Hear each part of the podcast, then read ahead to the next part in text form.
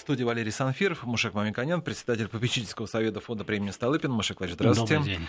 У нас очень много вопросов накопилось к вам от наших радиослушателей. Часть я их записал, часть, я надеюсь, мы услышим в эфире, и вы сможете на них ответить. Я поэтому скажу номер нашего телефона в Москве 8495 232 1559 495 232 1559. Но я начну, наверное, с чемпионата мира по футболу, Маша Корич. Вот э, мы говорили о том, какие национальные продукты можно использовать, наверное, будет на чемпионате мира, можно увезти с собой.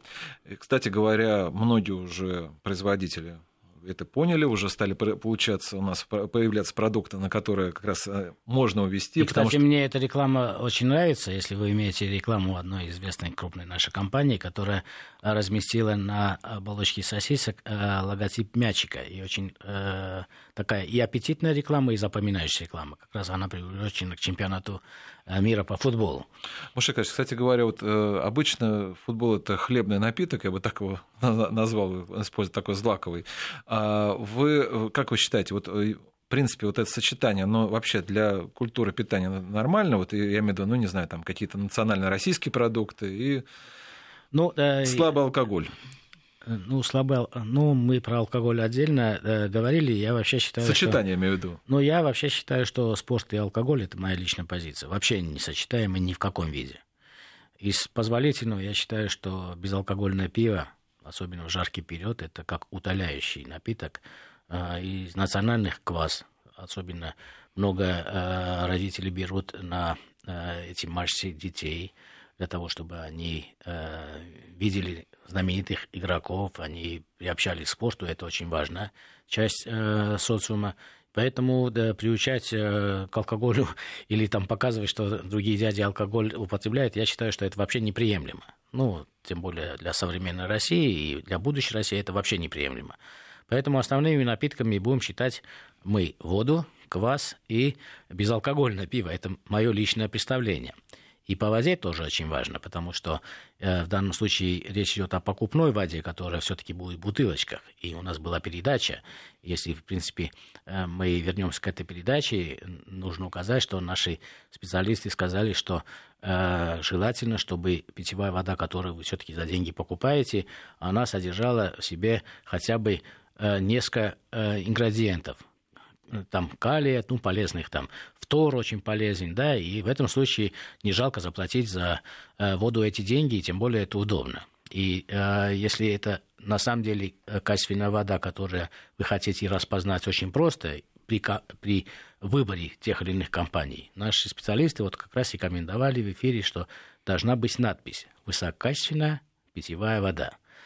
Э, эту надпись могут э, нанести только те э, производители, которые используют воду, которая содержит необходимое количество тех химических веществ, которые мы используем. И в частности, это фтор. Если мы фтор будем вместе с водой использовать больше, у нас меньше будет кариеса. Это так к слову. Всегда у нас к питанию переходит медицина, даже спорт перешел в питание. Поэтому я считаю, что вода, и великолепно есть у нас источники этой воды, и в Липецке, и в минеральных водах, ну, минеральные и обычно у нас много в Центральной России производителей, которые именно такую воду выпускают.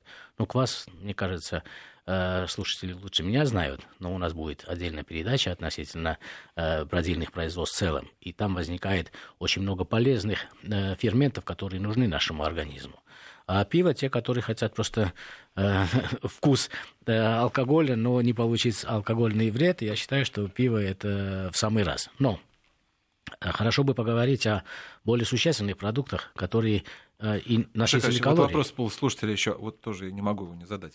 А окрошка, он полезный продукт? Как окрошка он? великолепная, но... Э, и с чем ее лучше? В походе, в походе на э, стадион и э, на стадионе, если у нас тема в этом году как раз э, посещения спортивных мероприятий, нужно вернуться к продукту, который более удобный. Как, э, окрошка, конечно, великолепна. Мы говорили о продуктах э, кисломолочной среды, о полезности микрофлоры э, в данном случае. Но я бы сказал, что э, из детства мы все помним, кстати. Продуктом, который мы потребляли на стадионе, это были пирожки. Пирожки с картошкой, пирожки с мясом, иногда пончики для детей. И поэтому я считаю, что э, на самом деле пирожки сегодня достаточно распространены, их делает много очень э, предприятий, но все-таки в брендованном виде, в той логике, которая стала популярна, например, бургеры или вот современное производство, вот таких вещей, вот э, пирожки, нельзя назвать одной из или несколько значимых предприятий, которые направили свои маркетинговые э, усилия, сделали какую-то новую форму, не форму в виде геометрии, а какую-то форму подачи э, этого продукта, который является, с моей точки зрения, очень э, возможным как национальный продукт, когда вы идете на стадион, или потому что это очень э, выгодно и производителю, и потребителю. Конечно, новые э, пирожки должны содержать меньше теста, а больше начинки, потому что мы неоднократно говорили, эта начинка должна э, э, иметь больше овощей и зелени, по рекомендации и по общему балансу потребления, то, что мы недостаточно потребляем овощей, зелени и фруктов. Поэтому вот такие модернизации помогли бы э, маркетологам рассказать о новых свойствах этого, с моей точки зрения, замечательного продукта для российского рынка, вообще для любого рынка. Вот мы свои национальные и возможные, да, кстати, во всех народах, кулинарных культурах это есть, но мы могли бы сделать это очень хорошим временем, потому что для нас это очень выгодно, удобно. Зимой э, от метро пошел, это купил горячее, э, захотел, подогрел, хранил, взял на работу, подержал один день тумбочки, ничего не изменилось. То есть огромное количество удобств, которые мы можем с этим продуктом иметь. Поэтому, если бы была моя воля или моя рекомендация, я бы сказал, что вот летний период, походы на спортивные мероприятия, походы за грибами и так далее, и так далее, это вот квас, вода, э, безалкогольное пиво и пирожки я бы поставил на первое место. Ну, пирожки кроме, уточните, да, яблочек, что с овощной да. начинка, а не... Нет, мясо с овощами. То есть мы все время должны сопровождать мясные блюда больше овощей, потому что э, эта традиция, кстати, не была в Советском Союзе закреплена, так как я считаю, что очень многие важные поточно производимые э, вещи в СССР были великолепно выстроены, мы эти традиции не должны потерять, потому что мы теряем, мы приобретаем э, продукты, которые не из нашей кулинарной культуры, молодежь к этому привыкает, а вот те навыки было бы нам выгоднее оставить и сохранить и развить. Ну, например, в советский период в плановом порядке практически все крупные мясные э, заводы имели, вот когда Э, правительство СССР угадало и Госплан угадал, что будет развиваться птицеводская промышленность в 70-е годы, в плановом порядке практически на всех крупных мясоперерабатывающих предприятиях построили цеха по переработке по э, птице. Это вот э, тенденция, которая соответствовала э, новым мировым экономическим тенденциям. Также плановом порядке огромное количество предприятий получило э, достаточно финансирования для того, чтобы ставить пирожковые автоматы, пирожковые цеха. Ну, пельменные это свою очередь, мы об этом говорили. А вот пирожковые цеха. И поэтому я считаю, что это очень важная часть той культуры, которая должна быть закреплена при текущем потреблении. Что касается сувениры, обычно вот в аэропортах, когда мы улетаем с той или иной страны, всегда есть какие-то финалисты, что могут характеризовать кулинарную культуру этой страны. То ли это в Испании, то ли это в Венгрии всегда есть такие э, финалисты очень известные. Я считаю, что в России, конечно, э, многие консервы из дичи, потому что у нас природное разнообразие огромное, охотничье хозяйство есть у нас, и поэтому, в принципе, это могло быть экзотично. И, конечно, мясные продукты, которые выработаны из э, дичи. Кстати, есть великолепные у нас производители, кстати, Клинский мясокомбинат это производит, да, есть целая серия продуктов, которые представлены как национальные. Чукчум, по-моему, там называется, это вот э, северный олень переработанный. То есть это разнообразие нам позволяет иметь э, представление об образе продуктов из России с огромной э, географией и территорией, от Алтая до Таймыра. Вот сейчас мы про сувениры еще поговорим, а вот нас Александр Васильевна хочет задать вопрос. И напомню, телефон в Москве 495-232-1559, 232-1559, 495 код. Итак, вопрос. Аса Васильевна, да, спрашивайте. Э, Здравствуйте. Так, я могу говорить? Да, да, да пожалуйста, мы вас слушаем, Аса Васильевна. Эм, э, во-первых, я хочу поблагодарить, что сегодня вы сделали передачу для слушателей. Э, очень хорошо, когда ваш ведущий, э, профессор пищи, так сказать, беседует с таким же по уровню специалистом по телефону, и они как бы просвещают друг друга. а надо просвещать нас. На телевидении есть программа. Очень хорошо, что на радио есть ваша программа. У меня вопрос такой. Продают творог, на котором дата употребления, предположим, с 21 числа прошлого месяца до 5 числа этого месяца. Такая же ситуация с кефиром. 24 прошлого месяца, 7 этого. Остаются ли какие-то питательные вещества, витамины в таких продуктах? Спасибо. Спасибо за вопрос.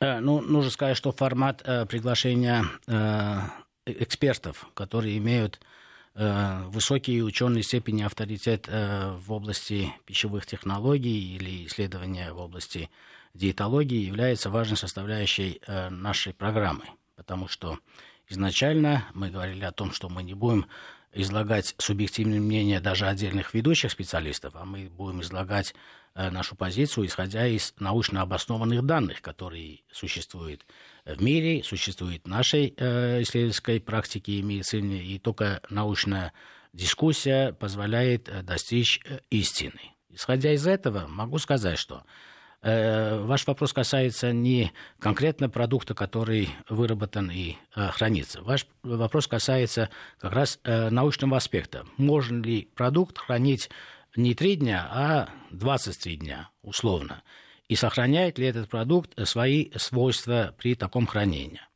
Здесь э, ответ может быть э, такой субъективный, э, вкусовой или неосмысленный, но я вам дам черно-белый научный ответ.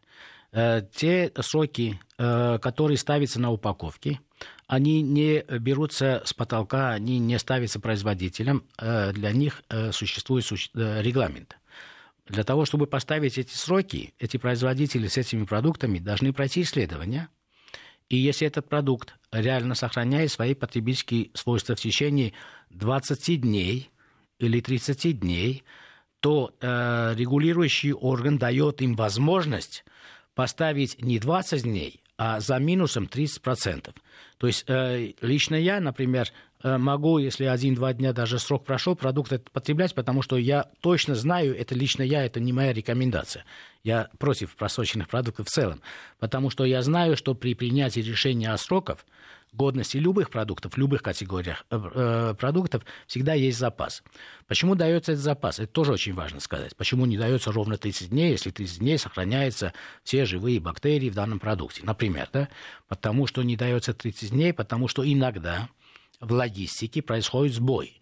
Ну, температура в машине, которая доставила этот продукт на склад, может быть сбой теоретический, да, выгружали, было очень жарко на улице, и температура все-таки повысилась до 10 градусов в окружении этого продукта или э, э, палеты, которые этот продукт там э, стоял на платформе и так далее. Исходя из этого, учитывается запас, и э, с этим запасом производитель указывает это на этикетке. Поэтому с точки зрения э, научных исследований и с точки зрения наук, научной истины, если продукт, э, на продукте указан срок э, окончания э, действия этого продукта, он полностью соответствует тем потребительским свойствам, которые вы ожидаете от этого продукта иметь. Конечно, э, теперь давайте скажем и о нас, о потребителях. Иногда бывает, потребитель по, по, э, покупает продукт, потом э, из-за того, что ему нужно сохранить э, 4 дня, а у него э, э, срок оканчивается через два дня, он может заморозить продукт.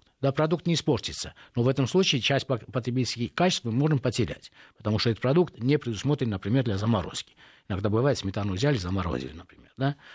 Поэтому э, я считаю, что совершенно э, надежно вы можете рассчитывать на продукт с датой, которую указал производитель. Это надежная дата, которая сохраняет все потребительские свойства. Я хочу, кстати говоря, сказать, ценность нашей программы заключается еще в том, что э, даже производители, которые делают все по технологии, иногда вот вам, потребителям, нам, потребителям, говорят такую, извините, чушь. Например, вот я вот на Питерском экономическом форуме общался с прекрасным производителем сыра, замечательный.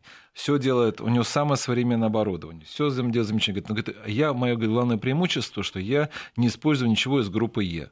Это, э, при этом, он, я говорю, у вас соль используется, используется, а это же тоже есть. Ну, да. То есть, я говорю, э, вот в данном случае ценность нашей программы в том, что вот, чтобы вы понимали, уважаемые слушатели, о том, что нужно действительно, не, что, где мифы, а где реальность. Да, вот это да, с самого начала нашего цикла мы говорили о мифе и реальности. Наверное, чаще нужно повторять эти вещи, потому что этот прием, так можно сказать, маркетинговый прием без Е и СЕ, это очень удобный прием, потому что людям же не, нет времени ковыряться в этом, просто в интернете сейчас просто можно посмотреть. Просто так много мусора сначала, сначала вы найдете много мусора, а потом уже до официальных директив, что Е это просто сертификация европейского стандарта и так далее, и так далее. Поэтому в яблоке 8Е. Тогда что, мы не должны потреблять яблоко?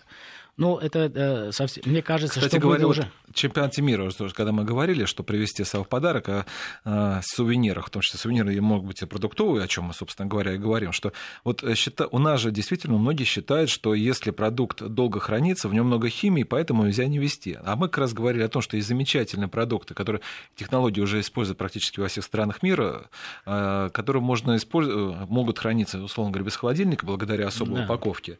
И то же самое наши гости чемпионата мира могут купить какой-то да, продукт и ну, с большим сроком хранения. Это не будет плохо. Да, иногда да, приходится для аргументирования, да, вместо того, чтобы научной основой э, более сложно объяснять, более просто, наверное, объяснить исторической практикой, ну, истории достаточно глубокой, например. Да? Способы хранения продуктов существуют даже в биологической среде, когда медведь какие-то запасы делает. И не только медведь, и муравьи запасы делают практически все животные, которые живут в климате, который имеет от э, э, минуса к плюсу, они все имеют запасы. Или где урожайность э, один раз и так далее. Так, это все они делают запас. Так же, как человек, как биологический вид. Какие э, виды консервирования или сохранения продукта использовал человек за эволюцию своего развития и э, развития кулинарной культуры и технологий?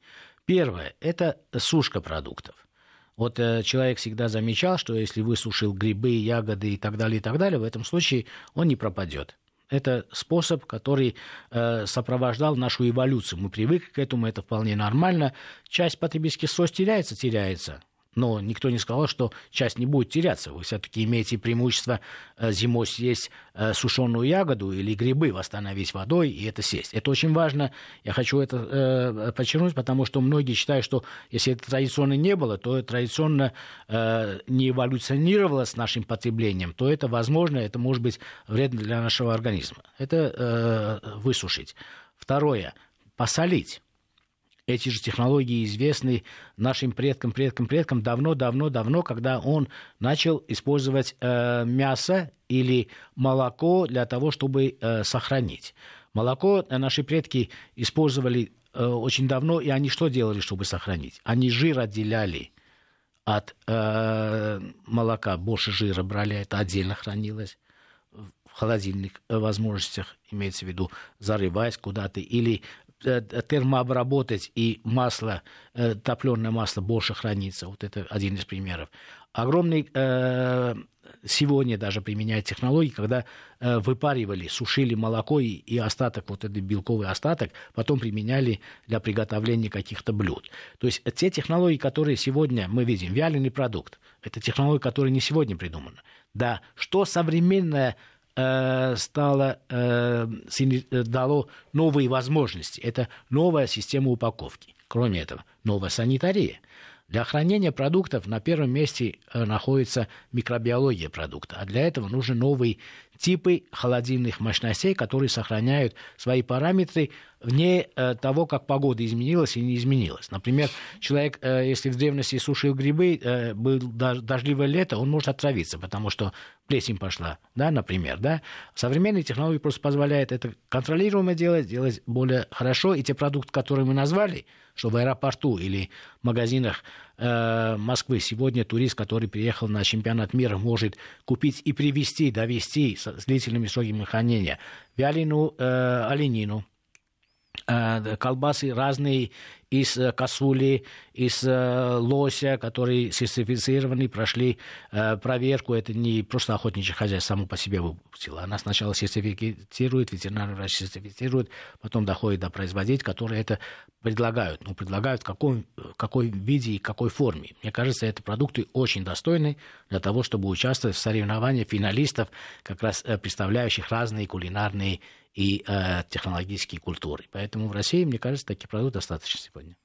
Ну да, я, кстати говоря, возвращаясь к тому же квасу, квас тоже можно, кстати говоря, привезти. Ну да, мы это более простые вещи оставили в стороне, потому что квас, мне кажется, тоже имеет специфический свой вкус, и многим нравится. Я, кстати, э, квасом угощал очень часто иностранцев, им тоже это очень нравится. Маша, конечно, я вот не могу никак до сих пор убедить, вот, э, когда вот возникают у меня споры концептуальные э, с любителями молока, они мне говорят, вот все же вот раньше молоко было хорошее, оно потому что скисало, это показывает его правильность. Или говорит о том, что вот раньше жили больше, потому что пили больше вот молока в деревне, и поэтому жили до 90 лет. Я, правда, хочу, никак не пример это не могу найти, да. когда 90 жили вот на молоке, но Возможно, так и было. Вот, вот, нет, ну, нет, когда мы допускаем возможность, как и было, значит, э, мы э, вводим э, в антинаучные взгляды ряд наших радиослушателей, потому что, на самом деле, научно доказано, что продукты быстрее портятся, чем выше обсемнение продукта. Это означает, что изначальный отбор молока у животного находится в не очень санитарных условиях. И это начало загрязнения продукта. И чем быстрее продукт этот портится, тем, значит, грязнее весь этот процесс. Конечно, это зависит от микрофлоры в самом помещении, это э, от проветриваемости этого помещения, от сухости этих помещений. Все это влияет. Э, но критерий, что если продукт имеет ограниченный срок хранения или вообще экстремально короткий срок хранения, там 3 часа, 6 часов, это вообще э, с точки зрения науки и э, санитарии это просто патология. Это недопустимо. То есть это э, только минус в этом я вижу. Что касается э, современных методов отбора, хранения, они, конечно, значительно больше, чем то, что человек в избе мог себе позволить и так далее, и так далее. Это сегодня значительно лучше происходит. Но есть и современные способы термообработки. Маша о современных способах обработки мы поговорим уже после выпуска новостей. Председатель попечительского совета фонда премии Сталпина Мушек намекаем на студии. Напомню, номер у нас телефона, где можно задать Мушек вопросы свои. 232-1559, 232-1559, 495, код Москвы. Мушек вот мы говорили уже о том, что можно привести с э, гостям э, с чемпионата мира, о том, некоторых мифов мы начали вспоминать о том, что, что происходит. Но э, вот э, есть еще одна актуальная проблема, это вот рост цен на бензин, а вот сразу все говорят, что у нас э, остальные продукты в том числе подорожают. Хотя вот мы точно знаем, что у нас хорошо сейчас даже перепроизводство есть, или уж э, по мясу да. птицы, но это тоже грозит, что вот может подорожать? Ну, себестоимость подорожает, это естественно, потому что э, в производстве Э, в логистике, в обороте всех товаров, э, тем или иным образом э, цена топлива, она, конечно, укладывается. Другое дело, что если мы говорим о мясной группе, здесь влияние чуть меньше, потому что мясо само по себе дорогой продукт, и поэтому просто доля будет совсем маленькая. Другое дело, что мы должны говорить об совокупных факторах. Вот так же, как и подорожание бензина, не связано с ценой нефти, потому что там цена нефти около 10% себестоимости продукта. Поэтому, если мы говорим совокупно, я бы хотел несколько цифр для очевидности э, моих выводов сказать. За последние пять лет э, цена, э, это будет сразу не воспринято нашими радиослушателями, цена э, мяса э, уменьшилась в относительных величинах. Что это означает? Это означает, что если мы берем ежегодную инфляцию – ну, 4-7 было процентов, слава богу, около двух сейчас, или будет около двух с половиной, или около трех. Если мы берем совокупное подорожание, инфляция э, всех продуктов, то цена мяса относительного это подорожания последние пять лет показывает э, устойчивое снижение. То есть э, цена мяса не догоняет рост по инфляции, она даже уменьшается. Если мы говорим об оптовых каналах свинины, например, в целом, то год от года мы видим снижение 5-7%. Понимаете, это означает, что если у нас инфляция меньше 7%, то минус 3% цена свинины. И поэтому это и поддерживает потребление. И э, по мясу птицы аналогичная ситуация. Да, конечно, есть колебания. Человек может сказать, вот я в июне, вот сегодня у нас э, будет летний период, пришел в мае, купил, и это оказалось дороже, чем в феврале. Но мы говорим о год-году. Год-году мы фиксируем снижение или стабильность цен на огромную группу мяса птицы во всех ипостасях, а это составляет сегодня 48% от всего употребляемого мяса в России. Это означает, каждый второй килограмм мяса, потребляемого в России, кстати, это характерно и для других стран, очень многих стран, которые идут э, э, э по интенсивному развитию изменения структуры. 48% у нас э, мясо птицы, в том числе мясо индейки, мясо утки, вот э, эта э, группа продуктов практически не повышалась стоимости за последние там, 7-8 лет. Не повышалась. Вот, ну, мы исключаем кризис, если не валютную цену, а рублевую цену. Э, что касается э, свинины, та, такая же ситуация с свининой. Предложение растет, э, и на рынке это приводит к конкуренции производителей, те, которые предлагают э, свинину в разных формах, упакованных, переработанных и так далее. И поэтому цена падает. И я вам э, хочу сказать, наверное, мы первые это отметим, потому что первые результаты э, уже статистики известны первого квартала ориентировочные. Вот это будет 2018 год, э, знаменательный год, и поэтому, может быть, и наши радиослушатели это первые услышат. Вот если мы берем импорт, то есть то, что мы купили в мире – мясо птицы разных видов. А в основном мы покупаем, условно, в Латинской Америке, потому что другие страны там э, в антисанкционные э, ответные меры попали. Мы купили энное количество, это около 60 тысяч тонн, если на память. Это совсем не, не, незначительное количество для того, что Россия импортировала. Оно стало равным или эквивалентным, приблизительно равным той продукции, которую Россия экспортировала – Э, э, птицеводской продукции, которую она экспортировала в другие страны, в том числе э, страны Азии, ну, да, страны ЕАЭС и так далее. Это очень интересная вещь.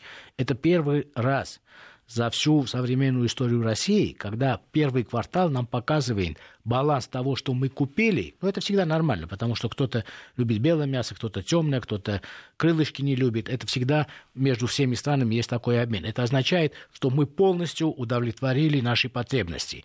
И сколько мы купили, ровно столько мы и продали. Ну, купили, ну, крыл, крылышек продали, там, ножки, например, да. Это очень важно. Такая же ситуация по статистике э, в области э, свиноводской продукции. И это является великолепным достижением. И для большей э, радости и подтверждения статистики приведу вам тоже любопытный пример. В 2018 году, в этом году, совокупные экспортеры зерна, и это программа министерства, я думаю, что она будет реализована, и я думаю, даже больше, планирует экспортировать на мировые рынки около 45-46 миллионов тонн зерна – ну, некоторые эксперты по зерну могут сказать, нет, вы знаете, может быть 43, может быть 48. Но это незначительно. Но я почему этот пример привожу? Экспорт 46 миллионов тонн зерна. Потому что я бы хотел привести еще один пример из нашей истории. В 1986 году на пике э, социалистического э, периода развития с плановой экономикой, э, которая, с моей точки зрения, для сельского хозяйства не была очень эффективный, а если не сказать безобразно неэффективный. Да? В 1986 году СССР импортировала, то есть мы сейчас продаем, и, а раньше покупали 45 миллионов тонн зерна. Представляете, какой ревис произошел? Мы покупали с рынка огромное количество зерна, были крупнейшими покупателями зерна, а сегодня мы лидирующие производители зерна. При этом потому что оппоненты говорят, у вас э, животных нету, при этом в этом году Россия произведет эквивалентное количество мяса, что и произвела в 90-м году. Если мы берем 86 год, в этом году мы произведем мясо больше, чем в 86 году. Это означает, что эффективность современного производства э, оборота э, зерна, комбикормов, мяса, всего настолько эффективно, что мы уже стали нетоэкспортерами, в данном случае зерна. Станем ли мы вообще нетоэкспортерами? Да, это неизбежно. Ну, почему до сих пор мы не э, достигаем этого? Потому что огромное количество импорта еще идет готовых, полностью переработанных продуктов. То есть мы покупаем конечные продукты, а продаем больше сырья. И поэтому здесь задача, о которой мы неоднократно говорили, новое правительство, я думаю, что будет делать конкретные мероприятия по тому, чтобы увеличить экспорт готового, э, э, готовой продукции на Запад. Поэтому это очень важная составляющая. Она связана как раз... Эти продукты мы должны показать Маша, и туристам. Да, да, я вот сейчас, это мы продолжим после прогноза погоды, а сейчас мы послушаем Галину у нас до прогноза погоды. Да, вы Слушаем вас. Наш, наш слушатель на связи или нет? Ладно, а, продолжим тогда, вот если говорить. А, но я не могу понять, Маша при этом, а, почему э, э, вы сказали, что если вот так по году посмотреть цены, то они... Э, принципе... Могут колебаться. Это, естественно, это да, но... сезонные колебания. Например, в овощах совершенно очевидно, потому что очень много мелких хозяйств, которые в сезон производят, и они должны собрать этот урожай. В этот период большое предложение, ценочное, реформ, ценочное предложение Э, рыночное предложение, если оно больше, то цена падает. Потом э, э, кто-то сохранил больше или меньше, и зимний период, естественно, цена вообще будет расти. То же самое происходит в мясной группе, потому что животноводческие предприятия ну, в целом ритмично, одинаково производят на рынок такое количество продукции. Но, например, спрос, вот мы недавно говорили в нашей передаче относительно летнего типа потребления шашлыки, да? Ну, естественно, какие-то типа отрубов, которые идут на шашлыки, они могут э, в этот период немножко подорожать. То есть это сезонные колебания, но при этом другие виды отрубов, которые в этот же период, естественно, от анатомического разделения животного есть, они могут и упасть в цене. Если мы говорим интегрально, то ежегодно мы видим относительно снижения цен на э, птицу и на свинину. Это хорошая новость для потребителей, но это не хорошая новость для производителей, потому что им э, в условиях еще больше конкуренции нужно стараться более эффективно работать и умнее поступать э, в маркетинговую программу, чтобы не продавать э, продукт в себе в убыток. Ну, логистически тоже, кстати говоря, это тоже большая проблема. Мушка, сейчас мы прервемся на, ну, э, на прогноз погоды, после этого продолжим нашу программу. Мамиканя у нас по-прежнему в студии. 232-1559, код Москвы 495, 495, 232-1559, телефон в Москве. Мужик, вот тоже вопросы от слушателей были. А вы и в нашей программе мы это часто говорили, рассказали о группах товаров, которые нас стоят, сейчас прорывные у нас идут в экономике. А, вы говорили о том, что это индейка, я помню, а, что, надо, что это будет расти. А вот слушатели спрашивают более приземленно, а вот группы какие-то, вот какой-то, какой-то, вот что вас удивило, вот товар, который может, продукт, который вот, э, может представ, вот, э, представлять Россию там, да, вот с новой точки зрения, что вот он инновационный, вот что-то такое революционное, это что может быть?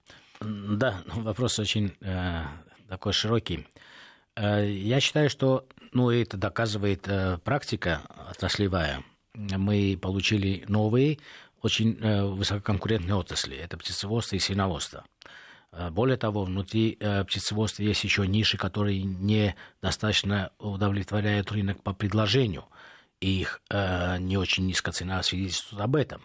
Например, это рынок индейки, который и в мире, и у нас частично заменяет рынок промышленной говядины. То есть говядина, которая идет на промышленную переработку, она заменяется и свининой, и мясом индейки.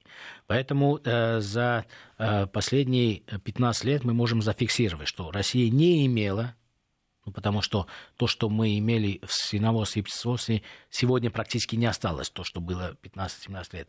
Заново выстроила современную систему э, производства птицы, э, производства свинины, и переработки птицы, и переработки свинины. У нас сегодня предложение насыщенное, а по балансам вам я привел пример, что в этом э, аспекте у нас практически все заполнено. Но есть узкие ниши, которые вот как раз э, может мелкие э, производители или фермерские хозяйства и так далее. У нас есть э, старые бренды, которые недостаточно, ну старые имеются до царского периода, ну, например, э, есть региональные э, генетические э, породы э, гусь в одном месте, в другом месте была э, э, утка. Вот эти э, локальные бренды, которые могут быть восстановлены и развиты, они могут иметь большое значение для туристического кластера, потому что мы говорим сегодня о туристическом кластере, и, и взгляд иностранца на современную Россию, конечно, с великолепно обустроенной Москвой, это ну, поражает и всех наших гостей, которые мы э, по Москве проводим, и, естественно, магазины поражают насыщением. А что будет в финале в будущем, и что я бы хотел в финале будущем, это очень важно, потому что не, не, не то, что я хочу, это э, важно, а важно, мне кажется, для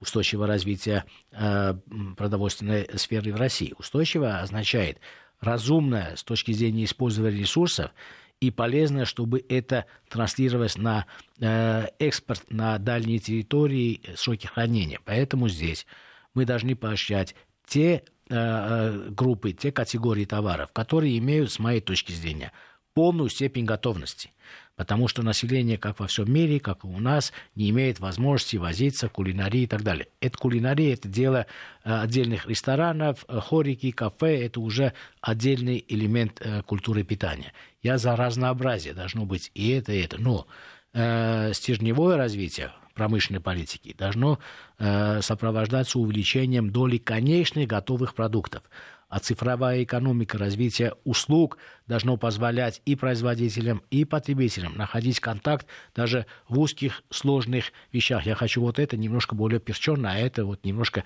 Вот такие возможности возникают с новыми информационными э, потоками.